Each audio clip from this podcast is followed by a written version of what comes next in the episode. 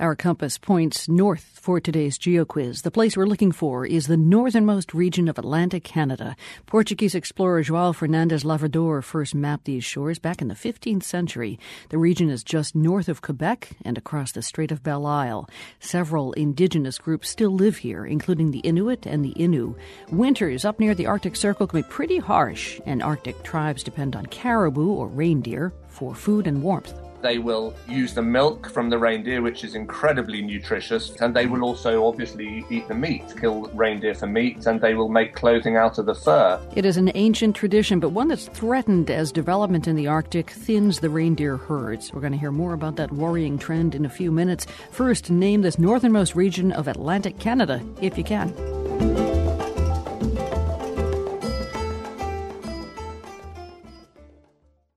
If you hear someone talking about a reindeer this time of year, chances are pretty good it's the red nosed one. But Jonathan Mazower would like to remind you that reindeer play an important role in the lives of northern indigenous people.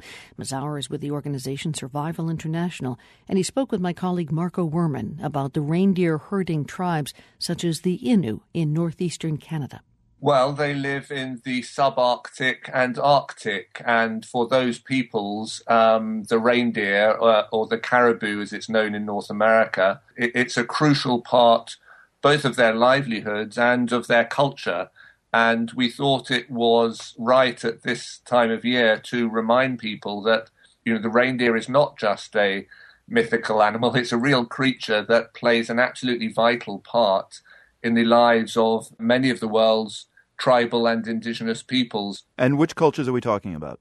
Well, we're talking about in North America, uh, people like the Innu in Labrador and Quebec, and many other Indian peoples who live in the Northwest Territories in Canada and uh, the Northern Territories.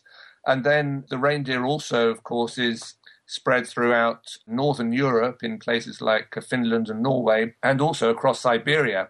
Now, uh, the relationship is so close that one way of monitoring the state of uh, the indigenous people of the Arctic, I gather, is to monitor uh, the reindeer herd. So, where are the largest herds of reindeer? Well, the largest herd, at any rate until a few years ago, was actually in the northeast of Canada, ranging across northern Quebec and Labrador. This herd was called the George River herd, and at its peak numbered about 900,000 animals. It mm-hmm. was absolutely vast but its numbers have been dropping very fast and very dramatically. The indigenous people who have hunted it and revered it in their mythology and their religion, they are pretty clear as to why this is happening. Uh, they say it's because there's a big wave of industrialization going on. There are mining projects, there's hydroelectric schemes, there are road building projects.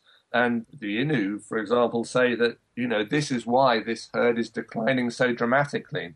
Well, listeners, if you were paying attention to Jonathan Mazower's uh, last answer, you heard a Labrador. That is the answer to the GeoQuiz today in Northeast Canada. I wonder if, uh, in your time there, you were able to kind of witness anything that illustrates uh, how hardwired that relationship is between the Innu and the, the reindeer. I mean, did you attend any reindeer rituals important to the Innu?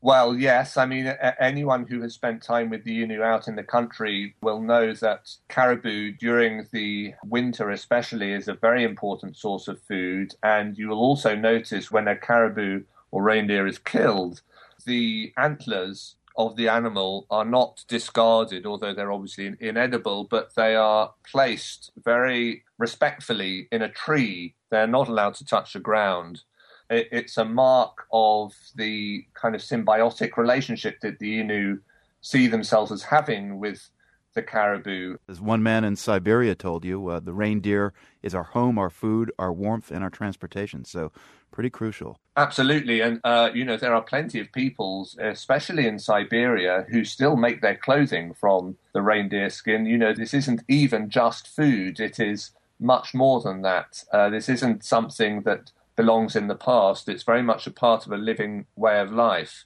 and obviously, therefore, ought to be treated with some respect. What does a glass of uh, fresh reindeer milk taste like? I've never had reindeer milk myself, I have to say, but its fat content, I believe, is something like five times greater than that of cow's milk. so, wow.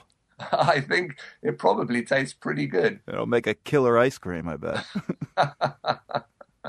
Jonathan Mazower of Survival International, thank you very much. Thank you. You can see some stunning photos of reindeer and the people who build their lives around the wild herds. They're at theworld.org.